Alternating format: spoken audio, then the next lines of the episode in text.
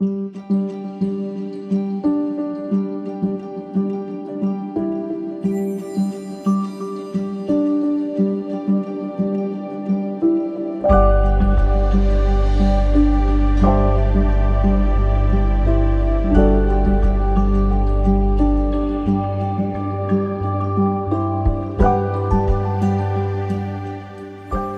be to God. and uh, thank you, Sean, for the reading of the scripture. And good morning to everyone. All right. Thank you. Thank you so much. Uh, brothers and sisters, I just want to say right at the outset that uh, I need much grace from the Lord to be able to speak to you this morning. So keep me in prayers, please. so uh, the topic that we have, have on hand, uh, as was given to us earlier, it's the topic of justification by faith. The topic of justification by faith. It's a tough topic. It can get tough, but I try to make it as simple as possible so that uh, we all can look at it from scripture, especially because there are other ways of doing it. You can look at it historically as to how the doctrine has been understood, but I just want to look at it purely from scripture for our understanding this morning so that by the end of this sermon, we can all glorify God and we can all thank God for the fact that we have been justified by faith through our Lord Jesus Christ. So, with that introduction, I just want to share uh, the PPT for us. And uh, let me just share that and we will get going. Is that, uh, yeah, that's there. So, the topic of justification by faith. Let me begin with uh, an introduction and uh, a story, especially about a man by the name of Billy Sunday that you, you would have heard of. Several of you, in fact, would have heard of him. Billy Sunday was a famous baseball player who was dramatically converted to Christ. Later, he became an even more famous evangelist. In preparation for a citywide mission in a large American city, Billy Sunday wrote a letter to the mayor of that city. In that letter, he asked the mayor if he knew for the names of the individuals who had spiritual problems and needed help and prayer. The evangelist later was surprised when he received a parcel from the mayor's office. In the parcel, when he opened it, he found the city's telephone directory. Everybody has problems. Everybody has spiritual problems. Everybody needs help and prayer. Even a casual look at the world quickly reveals man's condition in sin and the fact that humanity has a problem. There are signs of it all over the world. When you look at North America, women and children are sold into slavery. In Europe, uh, ethnic tensions produce warfare and attempted mass killing as well. In the Middle East, terrorist attacks are committed in the name of religion. In Asia, thousands of girls are forced into prostitution. And then when you look at Africa, there are guns and drugs on the streets. All around the world, people suffer from the greed of the rich, the violence of the strong, and the cruelty of the proud. In spite of man's expectations of building a new society in which peace and prosperity reign, the world remains shattered and torn by the effects of sin, locally, nationally, and internationally. So this morning we'll begin with a question. What's our way out of this predicament? What's our way out of this predicament? So this morning's message is about God's answer to the problem of humanity. We're going to talk about salvation. Salvation from sin and death through the crucifixion and the resurrection of the Lord Jesus Christ. The only hope for our wretched race is for Jesus to save us from our sin by grace through faith for the glory of God. Let me begin with a quote from Charles Ryrie. That's a picture of Dr. Ryrie, one of the clearest thinkers that the Christian faith has produced. He says this about salvation. Soteriology, the doctrine of salvation, must be the grandest theme in the scriptures. It embraces all of time as well as eternity past and future. It relates in one way or another to all of mankind without exception. It even has ramifications in the sphere of the angels. It is a theme of both the Old and the New Testaments. It is personal, national, and cosmic. And it centers on the greatest person, our Lord Jesus Christ. That's important.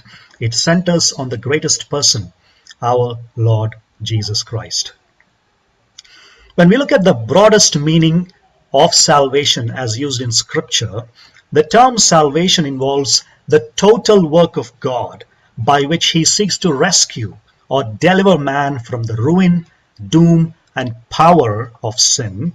And he grants to man the wealth of his grace, which includes eternal life. It also includes provision for abundant life now and also eternal glory in the future. So, salvation, or in other words, rescue by God, or in other words, deliverance, is a very broad term. This salvation that Christ purchased for us in his death has manifold facets, multi dimensional facets, because it has to answer a multi dimensional need. And that's where you have on the slide all of those, uh, several of those multi dimensions that uh, we just mentioned. In redemption, we are liberated from captivity to sin by the ransom price of Christ's death. In forgiveness, our debt is cancelled as it's been paid in full in Christ's death. In reconciliation, we are brought from a state of enmity to a state of being in fellowship with God. In adoption, we become God's children. In justification, we are declared righteous before God the judge because of Christ's substitutionary death and the gift of righteousness that he gives us. So this morning, we're going to look at primarily just one dimension of salvation, and that is justification. Although we will certainly touch upon a few others as well, because they're all interconnected. The story of salvation that lies on the surface of the biblical narrative, hear me please, the story of salvation that we've been seeing right from Genesis, and that lies on the surface of the biblical narrative is undergirded by a number of diverse yet interconnected themes. And in looking at the theme of justification this morning, for lack of time, I want to highlight just one of those themes that undergirds this, uh, the story of salvation that's on the surface of the biblical narrative. There are two central figures in the Bible. The first one is Adam, although other characters receive far more attention in the Old Testament, especially like Abraham and Moses and David, for example, none of them, I would say, plays a role as significant as Adam's. The figure of Adam stands over all of them. You know, when we teach the Old Testament, we usually say he is the problem who will not go away, so to speak. He explains why the human race plunges into sin after him. The explanation for why people do not obey God when they are told explicitly what he wants them to do. After all, if Adam did not obey in his innocence, what is going to happen to people living under his curse when they are given commands from God? Adam explains sin and death because through his disobedience, says Paul, both came to the human race. And his act of disobedience determines the relationship of all of his children before God. Now, when we come to the second figure, we see that this figure is larger than Adam and yet also called Adam, a second Adam or a last Adam. While Adam was called the Son of God, that was in Luke, that's in Luke chapter 3. Now, this one is also called God's Son, the second Adam or the last Adam. But this one is a beloved Son of God who pleases his Father in every way and is accepted by him. As Adam's disobedience alienated his children from God, so will the second Adam's obedience be the way that will make right that relationship. Through the first Adam, we were made sinners. Through the second, we are made righteous. So in Adam, we die. In Christ, we live. The story of two Adams is one of the foundations upon which the entire story of redemption unfolds everyone talks about stories these days. Now, uh, this is truly, I want to say, is a big story in the big picture of the Bible that we have been studying. And when you look at the Bible, it can be followed forward and backward across scripture. The after effects of the first Adam flow beneath the accounts of Noah and Abraham and David and Moses and the life and experience of Israel. It is what leaves each of those stories incomplete. It is why there's no resolution in the Old Testament narrative.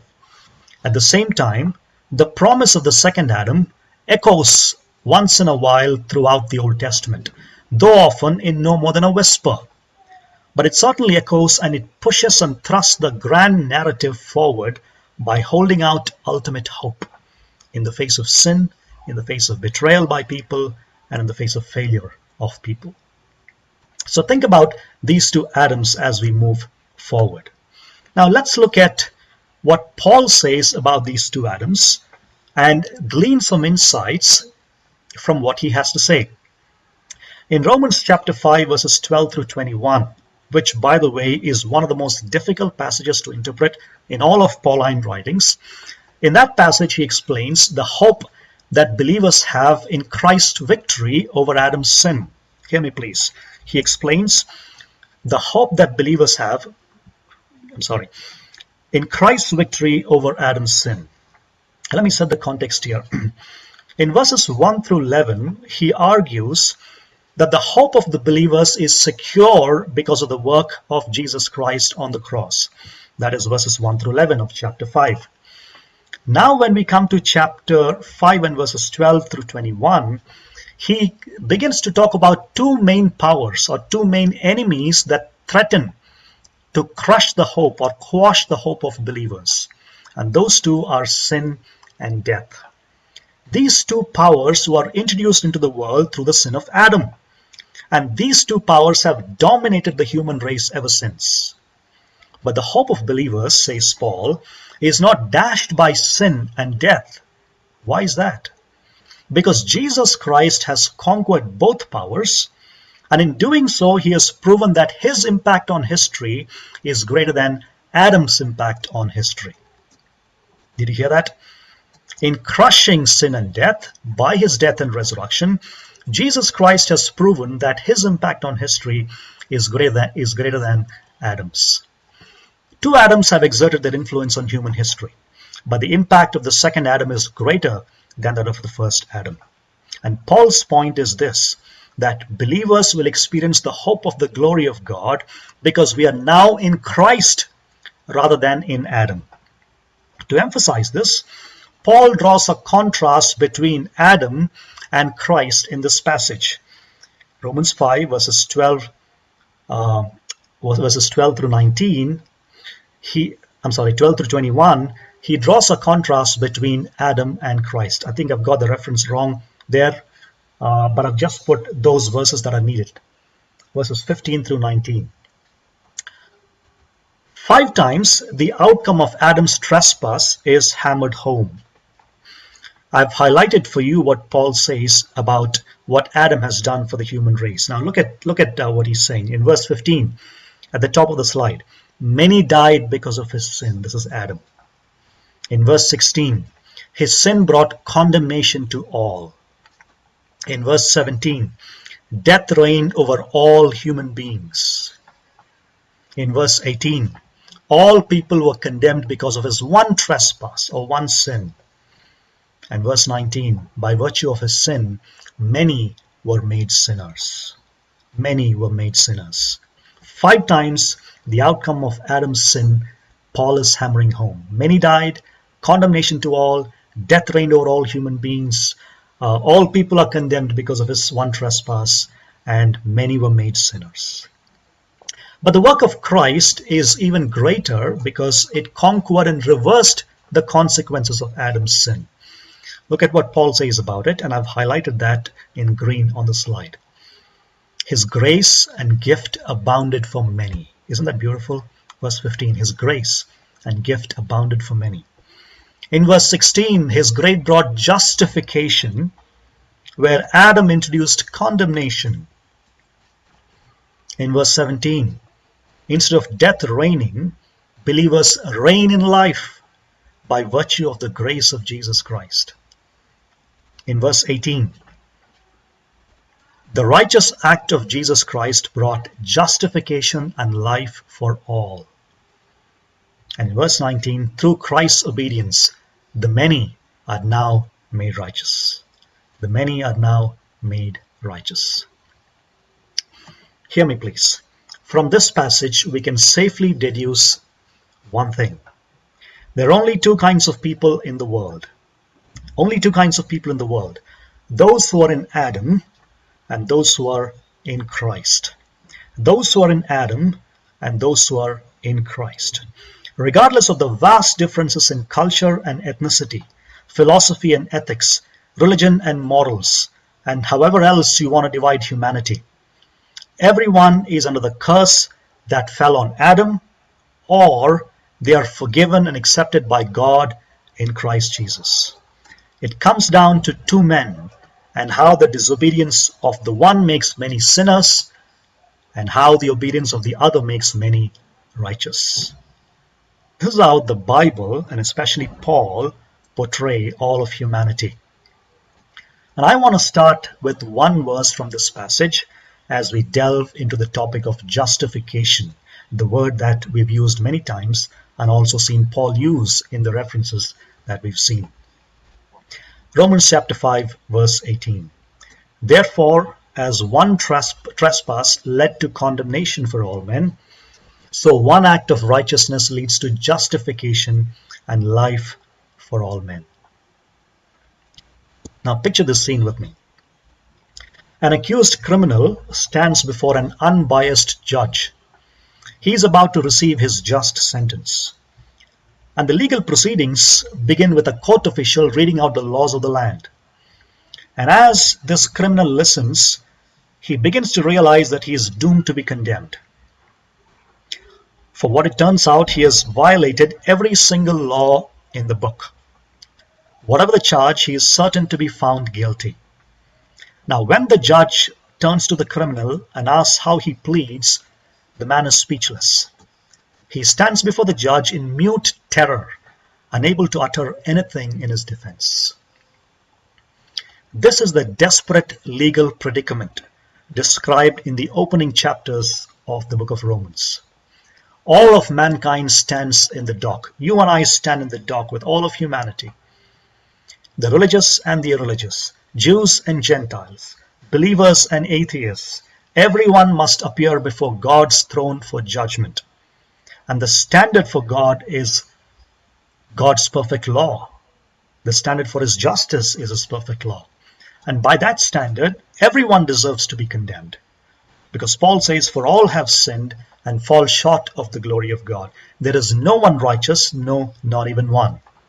And when the law is read, therefore, every commandment is an accusation for us. There is nothing we can say in our defense.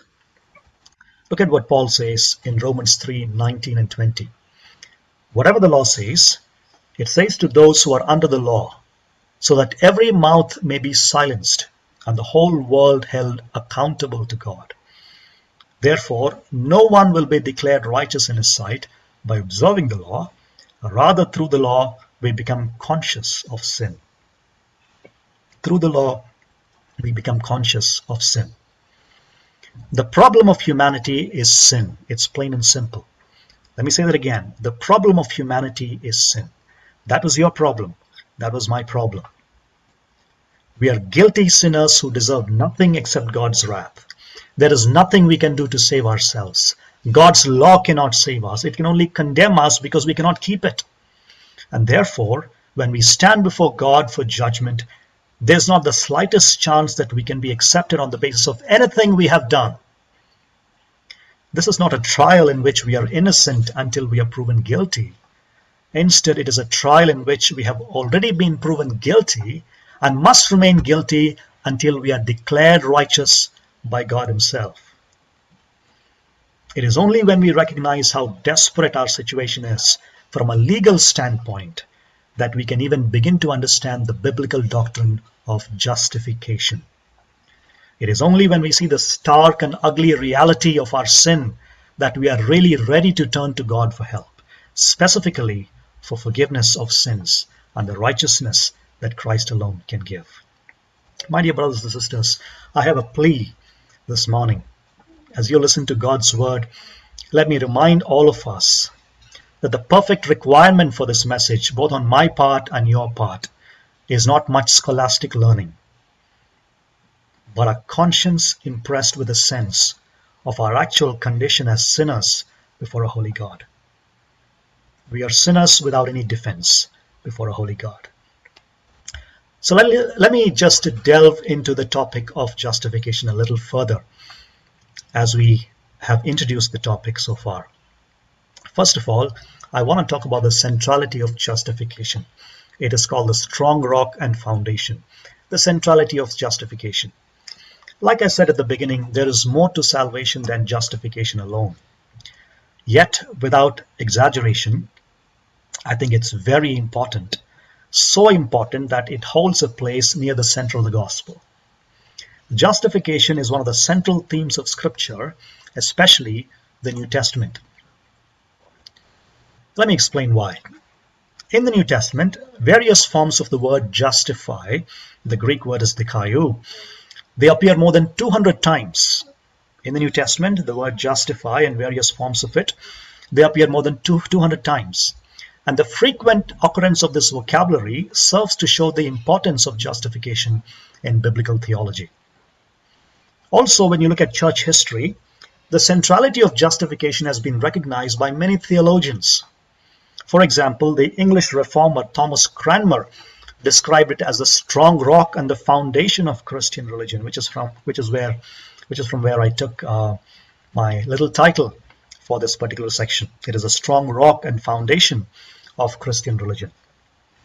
Perhaps most famously of all, Martin Luther called justification the chief article of Christian doctrine. So that when justification has fallen, he says, everything has fallen. So whether we think of justification as the hinge, the foundation, or the standing and falling article of salvation, I want to say this morning that there is no hope of salvation without it. On another occasion, Martin Luther said that the doctrine begets, nourishes, builds, preserves, and defends the church of God. And without it, the church of God cannot exist even for an hour, is what Martin Luther said. That's the centrality of justification. It is the rock and the foundation. Secondly, we come to the meaning of justification. It is to declare righteous. To declare righteous. Justification is central to the gospel because it answers the fundamental question. Hear me, please. It answers the fundamental question how can a sinful human being be declared righteous before a holy God? How can a sinful human being be righteous before a holy God? And that is answered by justification.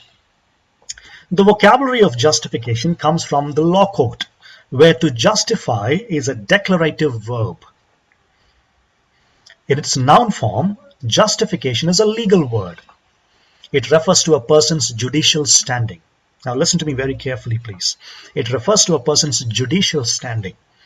The biblical terms associated with justification find their origin in legal relationships. Like I mentioned, the Greek verb dikaiou, which means to justify, is essentially a forensic term that denotes basically a sentence of acquittal. It is passing a sentence of acquittal on somebody. So to justify is to render a favorable verdict, to declare a person to be in the right, to announce forgiveness in legal terms. In short, justification is vindication. It is a decision of the court stating that someone has a right relationship to God and his law. It is the pronouncement that, as far as the law is concerned, the defendant or the criminal is not guilty, but he is innocent. That's the meaning of justification. Let me explain it uh, from another point of view. It is by contrasting it with its opposite. The opposite of justification is condemnation. To condemn somebody is to declare that a person is unrighteous. It is a judicial verdict that as far as the law is concerned, that that person is guilty. Let me clarify something here. This act of condemnation is not what makes a criminal guilty. His own actions make him guilty. and he becomes guilty the very moment he violates the law. So when he is finally condemned, the court simply pronounces him to be what he is already, a guilty sinner. Justification is the opposite of condemnation. To justify is to pronounce a verdict of innocence. In justification, a person is not made righteous, but he is declared righteous. It is a legal transaction. Let me say that again. In justification, a person is not made righteous, he is declared righteous. So justification is not a process, it is an act or it is a declaration by God himself. It is not the impartation of righteousness, but the imputation of righteousness by faith alone. I'll explain that a little later. But for the moment, let me repeat that. Justification is not the impartation of righteousness to somebody, it is the imputation of righteousness because of his faith in the Lord Jesus Christ. So the true meaning of justification is legally to declare righteous. It is not actually to make righteous, it is legally to declare righteous. And this can be demonstrated easily from scripture. Let me take one verse from the Old Testament and then one from the New for lack of time and then explain why we think it is legally to declare righteous. In the book of Deuteronomy in, Old, in the Old Testament, Deuteronomy 25 verse 1, the Bible says that when men have a dispute, they are to take into court and the judges decide between them, acquitting the innocent and condemning the guilty. Now hear me please. A judge obviously does not make a person guilty. He simply declares him to be guilty, thus condemning him to his sentence. Now, by analogy, the word acquit here in the Hebrew means to justify, which means to declare righteous. When we turn to the New Testament, we find justification used in much the same way. As in the Old Testament, to justify is the opposite of to condemn in the New Testament as well. Now, this is very clear from, from the example that we saw especially in Romans chapter 5, where Paul draws a contrast between the sin of Adam and the gift that we have in Christ Jesus. Romans 5:16 Paul says this the judgment followed one sin and brought condemnation but the gift followed many trespasses and brought justification to justify then means to declare that a defendant is innocent of a charge you see how in this verse Paul is seeing justification as the opposite of condemnation? Let me give you an example or an illustration that may clarify things here. I was invited to speak at a wedding in Mysore some time ago. I was sitting on stage and so from a close proximity I got to watch the couple standing before the minister reciting their vows. Near the end of the ceremony, the ministry, the minister declared this. He said, As a minister of the gospel of Jesus Christ, and by the authority vested in me by the state of Karnataka, I now pronounce you man and wife. Instantly, they were legally husband and wife. If you realize, just a few seconds ago, they had been an engaged couple, just an engaged couple. But now, they're married. Nothing inside them actually changed when those words were pronounced but their status changed before God, before the law, before their family and friends. But I want to say one more thing, and that's a different, whole different doctrine called sanctification. But I want to make a statement. Hear me, please. The implications of that simple declaration for that couple are lifelong and life changing as well. But when the minister spoke those words, it was only a legal declaration. In the context of salvation, justification is God's declaration that a person is acceptable in his sight and now stands rightly before him in his presence. The person stands rightly before God in God's presence. Now, there's one more uh, aspect that we need to understand about justification. Now, the picture is just for our understanding of the doctrine, so don't read too much into it, please.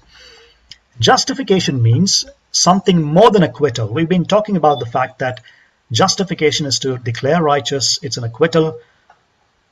But let me explain a little more about justification here. To acquit is to declare a person not guilty.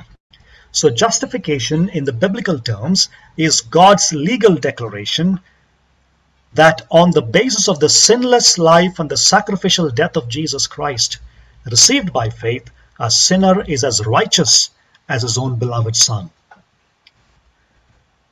Christ and his righteousness, his righteousness is imputed, is credited to the account of the sinner when he places his faith in the Lord Jesus Christ. So that when the sinner now stands before God, he stands before him not in his own righteousness, but he stands before God clothed in the righteousness of Christ.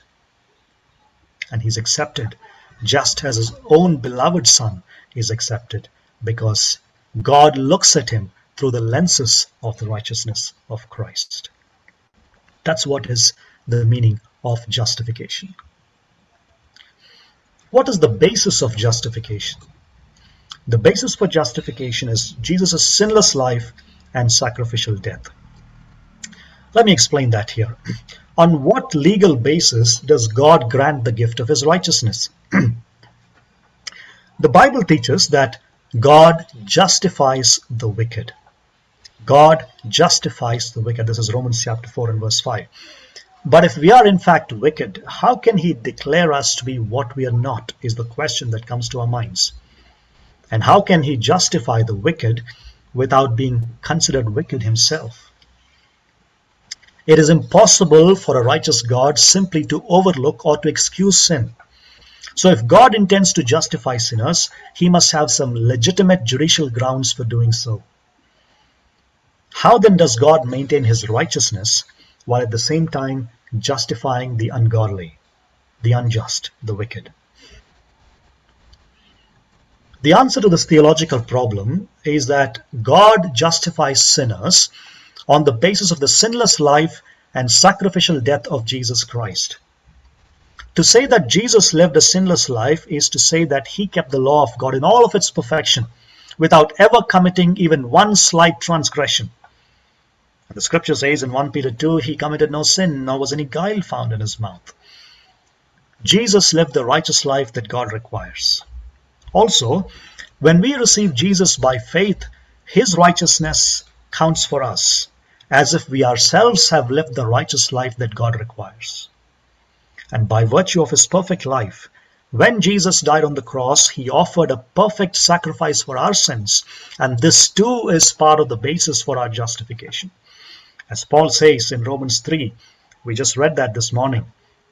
We are justified freely by, by His grace through the redemption that came by Christ Jesus. God presented Him as a sacrifice of atonement through faith in His blood. So it is by His life blood that Jesus secured our justification. And as Paul goes on to say in Romans 5 9, we have been justified by His blood. There is no justification without crucifixion. The gospel thus grounds the gift of saving righteousness in the sacrificial death of our Lord Jesus Christ. God has dealt justly with our sin by punishing it in the person of the crucified Christ. He has also dealt justly with us by declaring us to be righteous in Christ. God accomplished this justifying work through the cross in order to demonstrate his justice at the present time so as to be just and the one who justifies those who have faith in Jesus. Now, there is a transaction that has taken place, and that is called imputation, and that's the word we've been using so far. It's very simple. To impute is to credit something to someone's account. To impute is to credit something to someone's account. Our sin, look at the arrows there, was imputed to Christ and he was condemned on, in our place. His righteousness that he got because of his perfect life is imputed to us and we are justified. And thus, in justification, God proves his justice by dealing justly as well as mercifully with sinners only because of the cross of Jesus Christ. That's the basis for justification. Very quickly, let's move to the means of justification. the means of justification.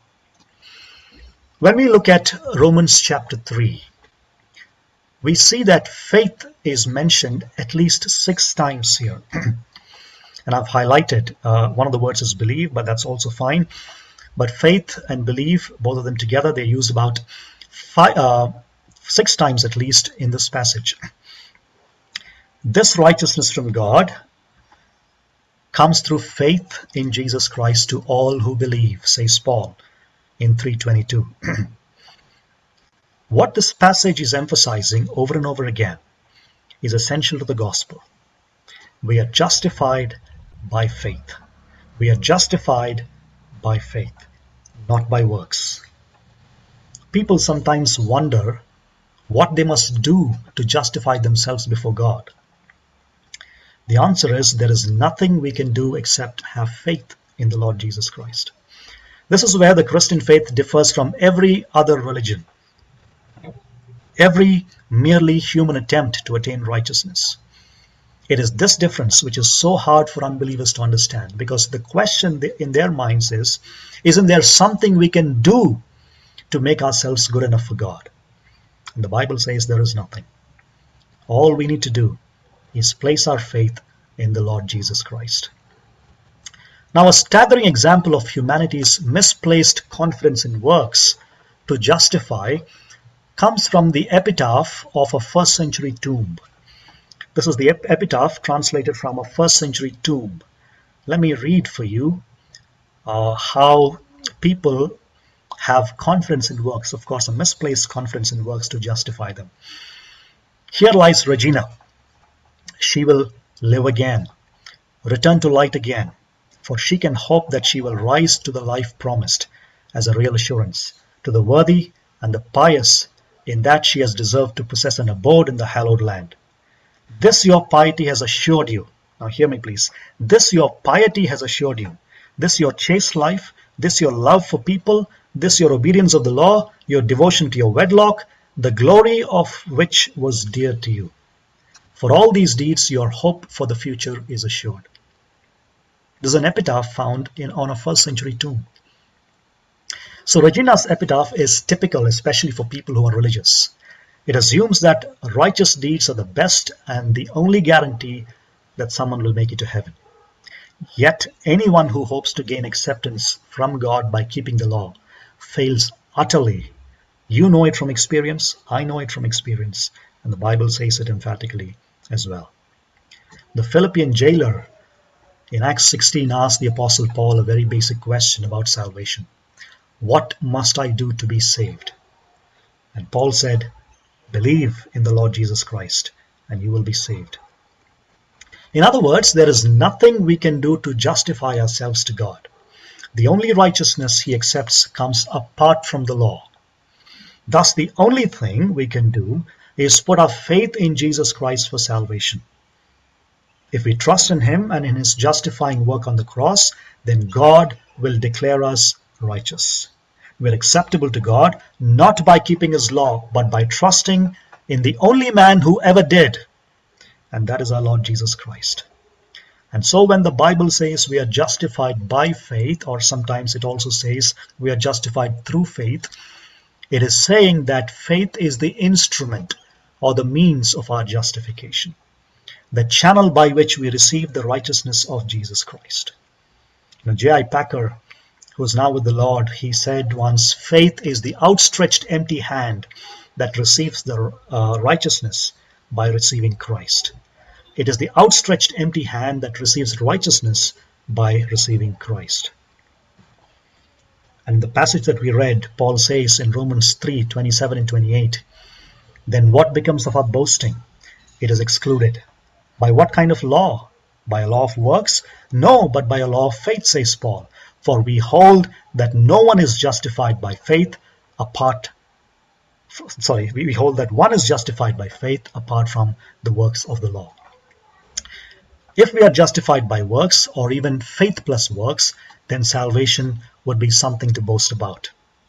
As it is, however, no one will ever be able to boast of making it to heaven on the strength of his or her own merits. Next, we come lastly to the results and implications of justification, and we'll take these as the applications for us. Firstly, because we are justified by faith, we have peace with God. Isn't that wonderful? The relationship was broken because of Adam's sin. We were in a state of enmity with God, and now the relationship that was broken by sin has been restored in Jesus Christ. We have peace with God. Secondly, there is a sure and certain hope of a future beyond this present world. We have a sure hope beyond this world, beyond the grave, in the resurrection of Jesus Christ. Number three, we have an assurance based on the truth that as believers we are righteous before God through Christ's obedience and blood. Number four, we are adopted into God's family. We are the children of the Most High God. Number five, we become members of the body of Christ. We don't have to stay away from the covenant community. We are now part of the very covenant community of God, which is the church of God. We become members of the body of Christ. We don't have to be weighed down with a burden of guilt and despair because we have an assurance that we have been justified by faith by God Himself. Number seven, we know that we don't have to strive for approval or acceptance because we have already been accepted and loved in Jesus Christ. Number eight, this doctrine gives glory to God, in fact, all glory to God, and leaves the justified sinner in wonder, love, praise, and amazement. And this morning, I want to say this as, as humbly as I can to myself and to all of us. Let's take this seriously that we have not been justified by our works. It is by faith in the work of Christ that we have been justified, and therefore let's be in wonder and awe of the grace of God in our lives. Lastly, we understand that faith, the faith uh, that the faith alone that justifies is a faith that works as well. The faith alone that justifies is a faith that works as well. What do I mean by that? True justification produces good works. Faith and works do not together produce justification. So justification is not faith plus works. Rather, faith justifies and produces good works. So faith gives justification plus good works. And these are some of the implications or the results of justification. Let me finish this with a personal illustration and uh, thank you for the patience. And I thank God for the grace that has been given to me this morning to be able to speak, although it was difficult. Let me end this with a very personal story. A few days ago, Ange, uh, my wife, was reading a kid's book to our boys, and she was sitting on a sofa, and I was seated opposite opposite them and just watching the expression of my boys because I just loved it. And the book is called Found. It's a story based on Psalm 23. Both the boys, especially Asher, listened with rapt attention.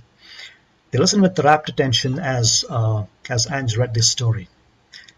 And I sat there watching their expressions as she read the book to them and explained the story. It's a story based on Psalm 23, like I said. In the story, there comes a point when the little lamb wanders off and falls off a cliff onto a rock. He's helpless. And as Ange described the helpless situation of the lamb to the boys, I saw the shock on Asher's face. If he could have vocalized his emotions, he would have said he was worried about the well being of that little lamb. And he certainly was from his expressions. It seemed like the tension was mounting for him when Anne said, But the little lamb need not worry. Why? Because a shepherd has come searching for him to rescue him. You should have seen the relief and joy on Ash's face when she said that. And I, I, wish I could have captured that on a on my phone, but I didn't at the right moment. Yes, the shepherd has come to rescue the little lamb. Brothers and sisters, we began with the question, what's our way out of this predicament that we are in? Let's be glad this morning. The shepherd has come to lift us up from where we are to himself. The gift of righteousness is available to everyone who believes and receives the gospel. And John says it so beautifully to all who received him, to those who believed in his name, he gave them the right to become the children of God. Brothers and sisters, I want to thank you for your patience and uh, let's pray as we close. Father God, we want to thank you this morning for reminding us of the glorious gospel of Jesus Christ, the central aspect of which is justification that we just studied a lot. As we stand in the dock before you, a holy, righteous God, a judge who is righteous, we have nothing to say in our defense, O Lord. We are filthy, we are doomed to destruction, and every commandment of the law, as it is read out, is an accusation to us because we have broken all of those commandments. But we want to thank God that through Jesus Christ, we have been declared righteous.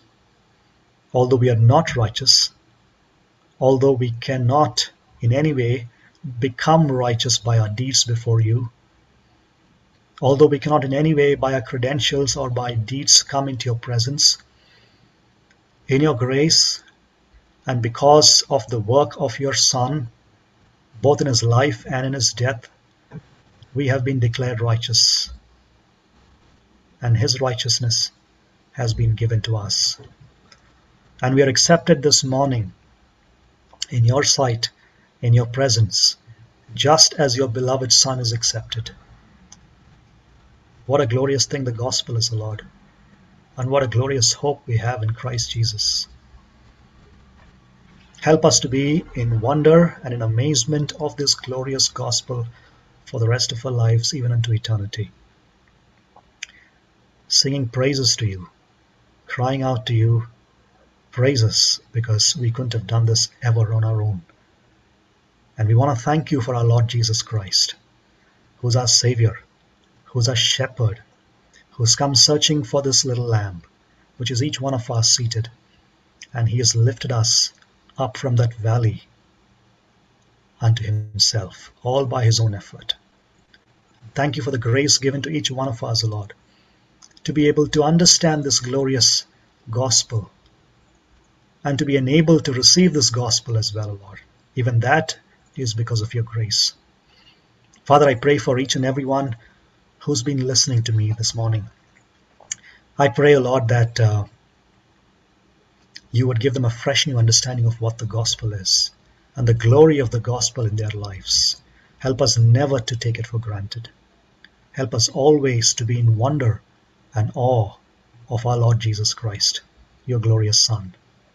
I also this morning pray for anyone who may be listening who does not know you personally and who has not appropriated in his or her life this glorious gospel of Jesus and be in Christ and justified in and through the Lord Jesus Christ. We want to thank you for this morning. We also pray for the second session. We pray for your hand of blessing upon the speaker and all of us who are going to listen to it, O Lord. Thank you once again for our Lord Jesus Christ, in whose name we pray. Amen.